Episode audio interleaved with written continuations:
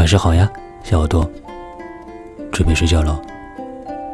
今天呢，给你带来一个童话故事，叫《爱你的大白兔奶糖》。下面进入我们的故事吧。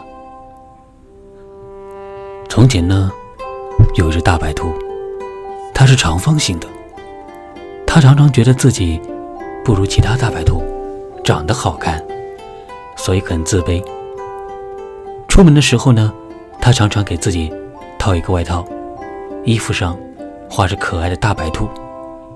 即使这样，他仍然没有朋友，大家都不愿意和他玩。突然有一天，他遇到一个美丽的小姑娘，小姑娘对他说：“你好呀，你好可爱呀，小白兔。”大白兔说。那是我的衣服。其实我并没有那么好。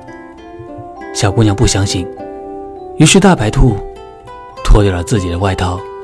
过了一会儿，小姑娘吧唧嘴说：“你好甜啊！原来你就是传说中的大白兔奶糖啊！”好了，今天故事就跟你讲完了，我们明天再见。晚安。